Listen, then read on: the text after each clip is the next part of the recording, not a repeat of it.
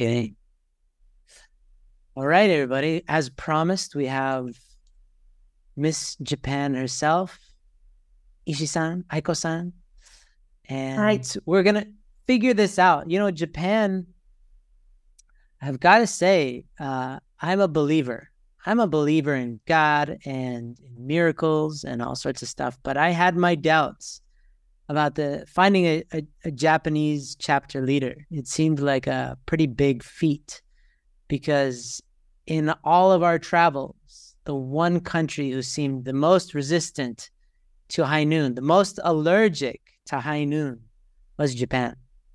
Um, and so, just for context, everybody out there, we love Japan. We have so many people from Japan in our programs, and so many second generation who are from Japanese parents um, who are in our programs, in our world. But it took us a few years before we got any real participation from, especially Japanese men, and even just our events. We, we had, I remember in Korea, we did a tour where there's one place in Japan, I think it was Gyeongju, where it was like 60 women who came to our event. That's it. And they were all Japanese wives who lived in Korea. And then there's one Japanese man in the back. He was the first man ever, and he was way in the back, and he was just there to support his wife. And he wanted that to be known because he was like so far away from everybody else, kind of on his phone. But even that was a win for us. But it was so hard to get Japanese men to come to our events for some reason, right? And so um, it was Higuchi-san uh, in New Jersey. I don't know, maybe 2018 or 19 uh, who spoke out on behalf of all men, on behalf of all Japanese men. He spoke out and said his testimony in front of his home community. It was very difficult for him, but he stood up. And from then on, he's been on fire for high noon. He started meeting with other men. And thanks to Sammy and Benji's dad, Uyama san, they started a men's group, which has now been going on for years, right? And so that was in and of itself the first miracle and evidence that there is a God, you know, but then to start a chapter, that was a whole nother, another thing. And so this time around, we were going to go to Japan. Um, and then Mitsue was determined. I've never seen her like this. She took full responsibility. We're going to go to Japan. And she made it, you know, she she had people that she's talking to, but she had just a confidence that we needed to go and that something good would happen. And we ended up going to Japan. And at the very end of our trip, Aiko what happened. It was at, it was on the Sunday, the day before we were all gonna leave. Somebody was talking to you, and then tell give us this breakdown. Like, how did you end up in this position where you're the chapter leader? Yeah, Sammy asked me if I wanted to become a chapter leader, and I really uh processed in my mind a lot. But then I felt called, and I said yes. Hmm. Not only did you say yes, so Aiko is gainfully employed. And she, we were just talking, the first time I ever met you was you visited the Wolfenbergers at our Airbnb and we were mm. talking about your job extensively and you love your job. You love what you do. You help people. It's meaningful. Um, you love your coworkers. You love everything about it. So I was like, ah, well, that basically makes her not a candidate for working with us because she loves what she does. Like the, you don't meet people like that often who really enjoy what they do. And the, on that Sunday where you were asked by Sammy if you wanted to be the chapter leader and you felt a calling to do so, you're like, but first I have to talk to my boss. And your boss was about 10 feet away from you at that time, right? Yeah, right. and then you just ended up talking right there and then and planting the seed. So, like, it all happens relatively quickly, yeah? Mm-hmm. Yeah. Yeah. So I do want to back up. I just wanted to kind of give some context because it really was bizarre that we went to Japan. We were there for a little bit less than a week, something like a week. And at the end of it, we ended up with this superstar chapter leader. It doesn't make a whole lot of sense. So I want to unpack this. First of all, let's get into you. So who are you and where were you born and where were you raised? Because those are two different things, right? Right, it is. So, hello.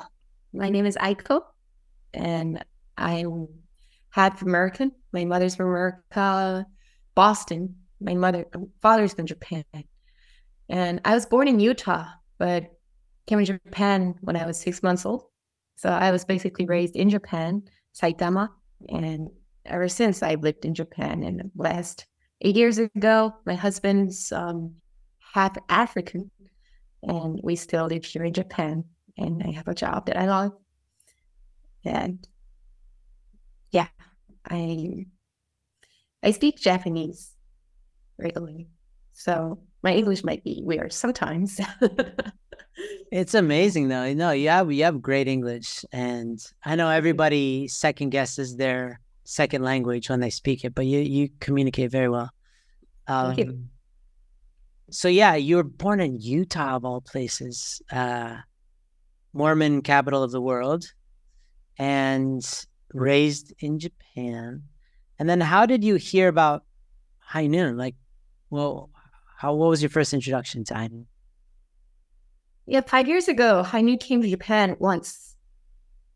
Uh, the Mr. and Mrs. Wolfenberger came and gave a three day seminar as we invited them. When um, I was involved with uh, International Family Association Japan.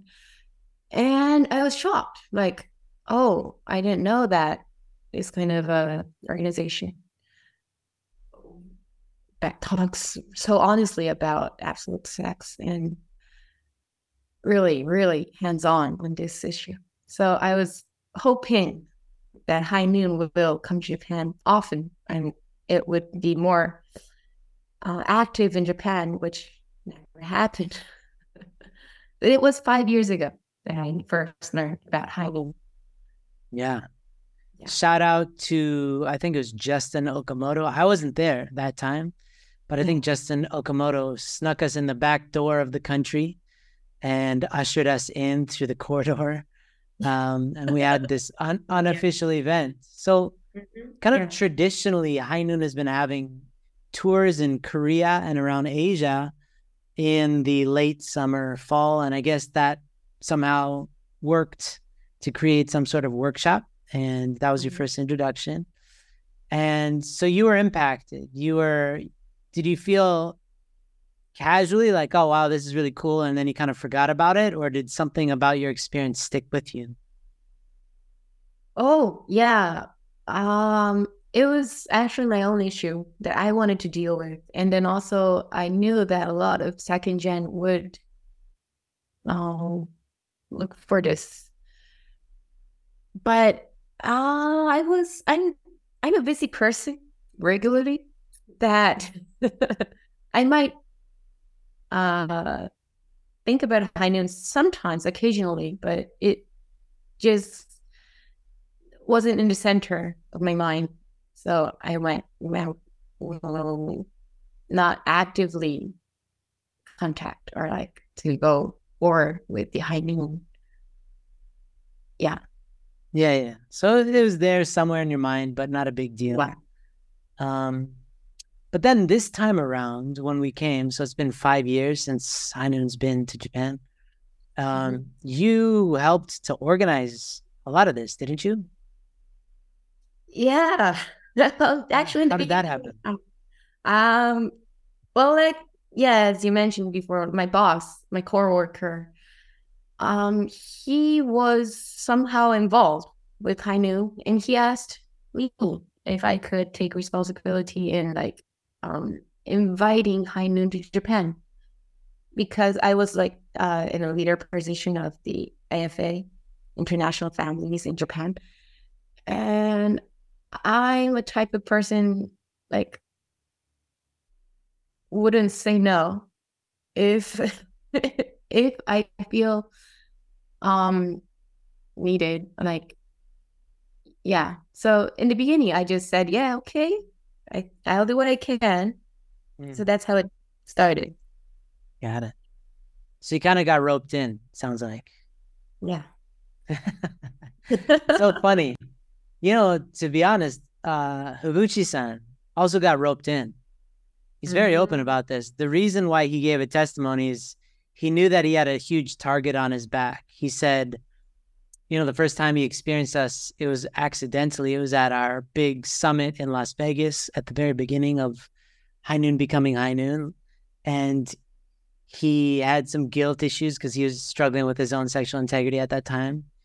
Um, and when I knew that he lived in New Jersey, so when we were putting on the event in New Jersey, I asked if he could help with it. And he had this lingering feeling like they're going to ask me to do something like give a testimony or something like that. And then when I did, he was like, oh, I knew it. And he really didn't want to, but he knew he had to. He felt like kind of God had his number, that this was just his time. And, you know, so we have a bunch of testimonies like that where people are almost backed into a corner, it seems like, but it turns out that that's the very thing that they needed. And God was just finding finding his way, you know. So mm-hmm. same with you is, you know, it was you had a good experience, so there's that, but not enough for you to be championing our cause at all since then. Mm-hmm. If you, mm-hmm. and then your boss kind of politely, I'm sure, asks you to help, and he's also your boss, and you just end up helping. And so you helped to organize it. You had a bunch of meetings, right? You helped to make these events happen. I was a part of one of your meetings. You you mm-hmm. invested a lot into it. But at what point did you start to feel like, oh, this is something that I actually could care a lot about? Because that seems it, it wasn't really there before we showed up. So at what point did it go from just this yeah, High Noon's okay to I want to work with High Noon. Like at what point during that week did that happen? Yeah. Um I knew somebody had to do this in Japan because like I waited for five years. Not not like waited, but I like step back, watching how it goes. And nothing nothing literally nobody knows about High Noon in Japan. Hmm. And that part I felt like, oh, maybe it's because I didn't do anything. Mm-hmm. And maybe it can go the same way for the next five, ten years. And I wouldn't want to see that because I know that there are so many youth or uh, grown ups mm-hmm. longing for this. And I knew somebody, I wanted somebody, and it didn't have to be me. somebody has to do this. And in the J- Japan chapter leader position and I was kind of still hoping if there's somebody. But then, like, yeah, actually, it made me click in my mind exactly when Sammy asked me. I went, like, until that moment, I wasn't going to step up. mm. But then, actually, I felt called. It was a 6,000 uh, second gen that True Mother called in Korea. And I was luckily able to go there. And what True Mother mentioned was she wants, she, second gen is her hope.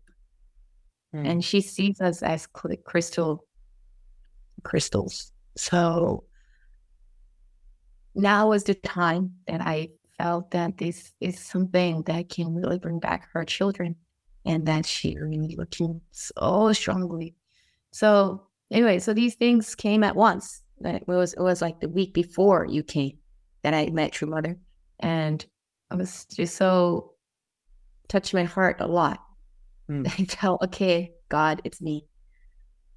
Yeah, I'm the person you chose, I guess. That's amazing. Yeah, I, I want to unpack that a little bit. So, True Mother called a lot of second gen to come from specifically Japan to Korea for an event, right? You yes. were one of a, a horde. There's 5,000 or so. Um, yes, 7,000. Mm-hmm. 7,000. Huge amount.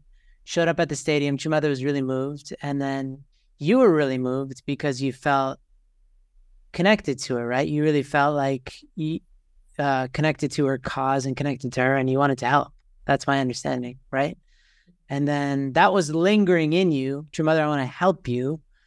And in your heart, the week leading up to us coming out there, mm-hmm. and then we show up, and then you're asked, "Can you help second gen?" And you're like, uh, "Yes."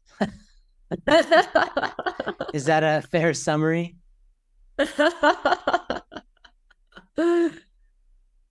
yeah, like I had a lot of uh uh other reasons, like, you know, my work and then also my family and then like some kind of reputation that I would worry about that I would be in that position.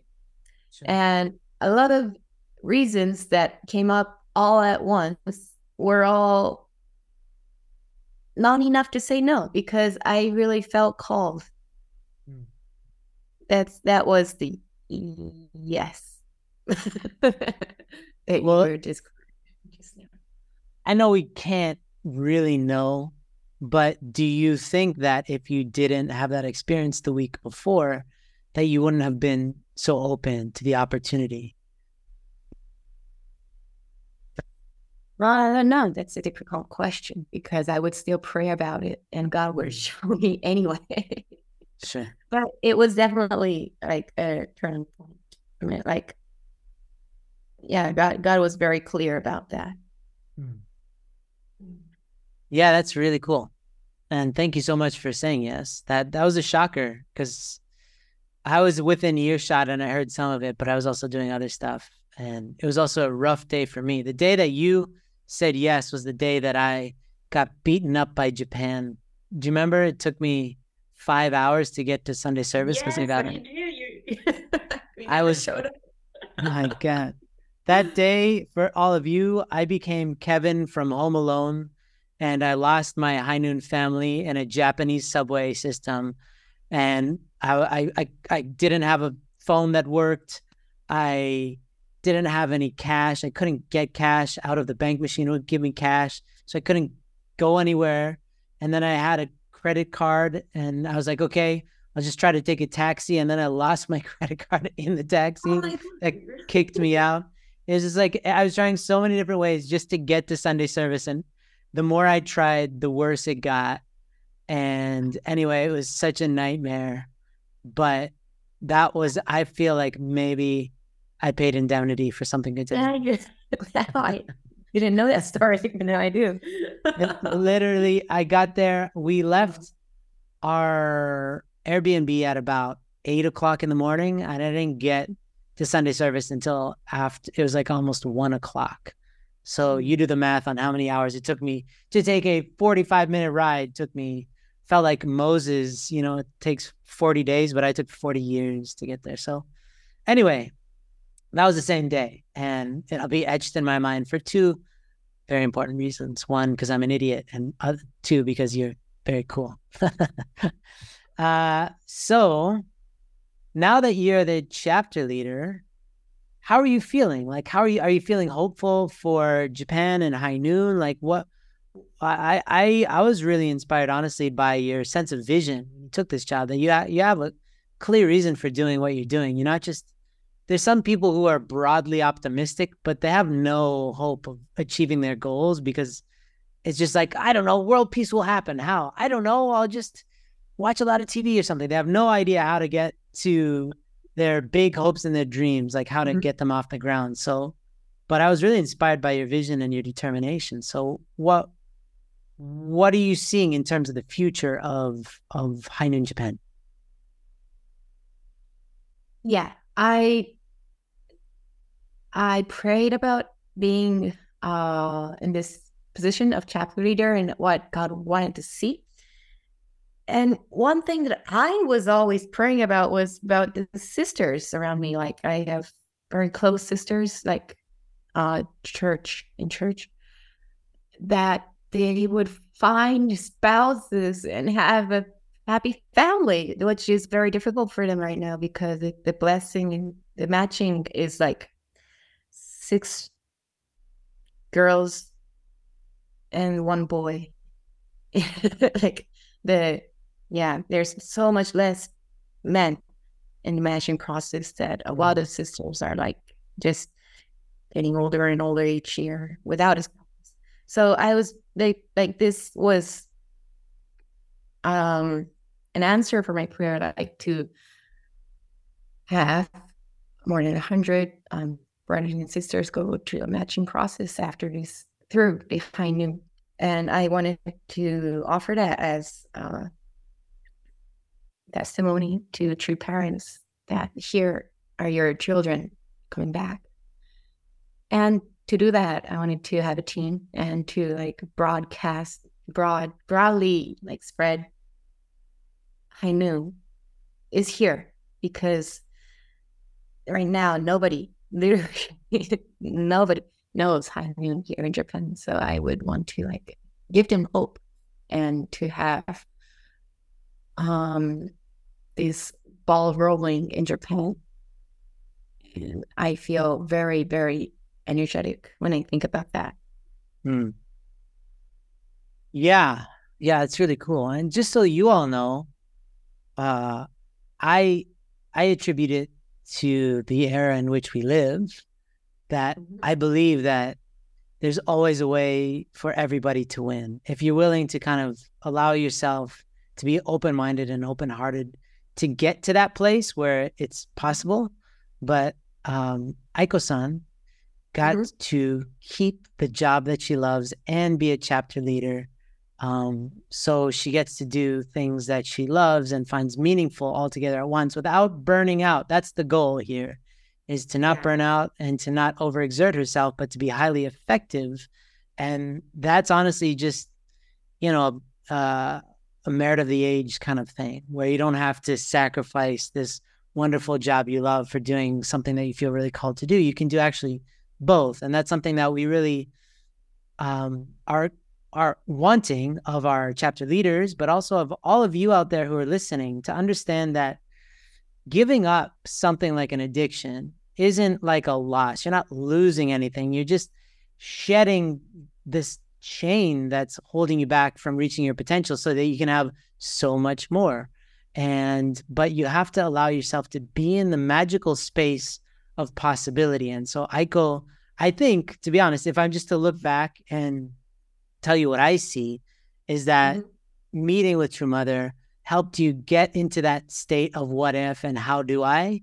And then you were offered something, a seed was planted in your, in your, the possibility pool and, and you could see that it was it was doable and he kind of jumped in and now we're doing the work of figuring out how to manage all this but mm-hmm. it's like you don't have to die in as in order to be resurrected just the part of you that doesn't work needs to die so that you can have more thriving and so mm-hmm. yeah with this whole situation it's really cool to watch because I think before High Noon wasn't ready to work in such a way, but now we are, and you are. So it's a perfect timing to to work together to create thriving, so that Japan thrives through you. But it's not all on you because everybody. She's already building a team.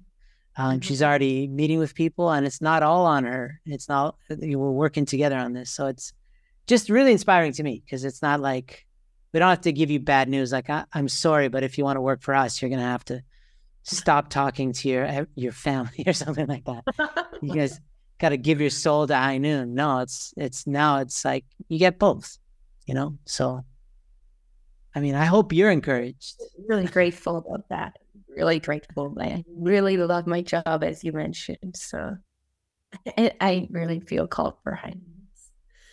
Amazing that I can do it at this moment. Yeah. So, everybody, Aiko's email is aiko at highnoon.org. That's her official email. And Aiko-san, if if people really are like, oh man, she is such a cool person, I really want to help her. Um, is there anything that you'd like help with? If you could call out to the universe and say, here's how you can help Noon Japan. Do you see any way in which people who are listening could contribute to that? Oh yeah, of course. We're really looking for help. Um, specifically at the moment, I'm looking for somebody who can like manage um, uh, social media mm. because I'm terrible about that. And our team, none of us are. So like to post something or even like to if you know how to create an Instagram page. for, like, that Sound like an old lady. Yeah. anyway, so somebody who can like specifically, yeah, looking for somebody who can do that. And also, yeah, we're always inviting people to our groups and to want to ra- grow more and more groups and to raise people who can take care of others who wants to. Mm. Yeah, basically. Amazing. Yeah, and everybody, this is cool. I, I don't know if I've been systematic enough about this point, but it kind of feels like, you know, baseball cards. I don't know if you're, I, you guys are crazy about baseball in Japan, but um, in most sports, back in the day, especially, there were cards for each player, and you'd want to get your favorite players' cards, and it would have their statistics, and you know, it felt really personal because you, would collect the cards of the people that you're interested in, and it seems like High Noon's turning into that. That everybody, High Noon's, you know, one big team, and we're got a ton of volunteers all over the world and all that, but even our staff and our chapter leaders, like all this, uh, people can feel called to help somebody in particular, and so yeah, I really encourage all of you if you if you really, if you are from Japan or if your parents are from Japan, if you feel a call, because a lot of people right now, because of all that's going on in our movement and Japan, you know, that whole situation, feel called to pray for Japan, to help Japan. Well, to me, this is actually a massive way which J- Japan can start to gain many, many victories. Is mm-hmm. when we start reclaiming our sexual integrity as individuals, as families, as communities we start living the high noon life of being open and sharing together the struggle so we're not burdened by the weight of all of humanity just by ourselves and so that we can actually start getting beyond the past and all of our resentment and limitations and all that in order to build an amazing future so high noon is going to play a massive role in the next phase of that the japanese providence so if you feel called to help you know don't forget to reach out to to aiko and to even just pray for her, but also if you want to help substantially to to reach out to her. And um, she's building a team, she's building momentum, and she can use all the help you know you can offer. So just putting that out there. Aiko-san, I, I, by the way, she just got super embarrassed when I started speaking like that because I'm talking about asking to help her. I feel like she's a very modest person, but um, do you have anything that we didn't cover that you'd like people to know either about you or about high noon or about high noon japan or anything at all that you just feel is an important thing yeah so we're just going to move forward as true mother says and looking for people who will want to do this together amazing and yeah. i'm really really grateful for what noon has built up and we're just like you know taking the baton it's Japanese, I guess. Yeah. Oh, baton. Yeah, baton. Oh, is that no? Is that English? it's kind of English, but you just have to stop and it took me about four seconds to figure out. All right, everybody, we just got cut off real quick, technological problem, but um, we're basically done here, Aiko. Um, mm-hmm. thank you so much, first of all, for signing up for this. This is really cool. Um, and thank you for joining us on the podcast. That's the easy part. But the hard part was signing up for this with such a great heart. Um, yeah, and everybody, if you need anything all at all from Aiko, that's her email address, Aiko, A I K O at highnoon.org. Um, and yeah, just reach out and tell her, tell her you love her, tell her that you care, tell her a bunch of nice stuff and that you want to help. If you have any complaints, send them to Sammy at highnoon.org. All good stuff sent to Aiko. Yeah, how about that? Thank you. All right, yeah. Anything? Any? Let's say one last thing. One last thing that we can un, uninterrupted. You can just say goodbye. It was nice or anything, but I'm just gonna send it to you for one last. I want to hear from you one last time. Hey. Yeah, I love Japan. And I'm really looking forward to work with Noon. Okay, thank you for this today. Thank you, everybody.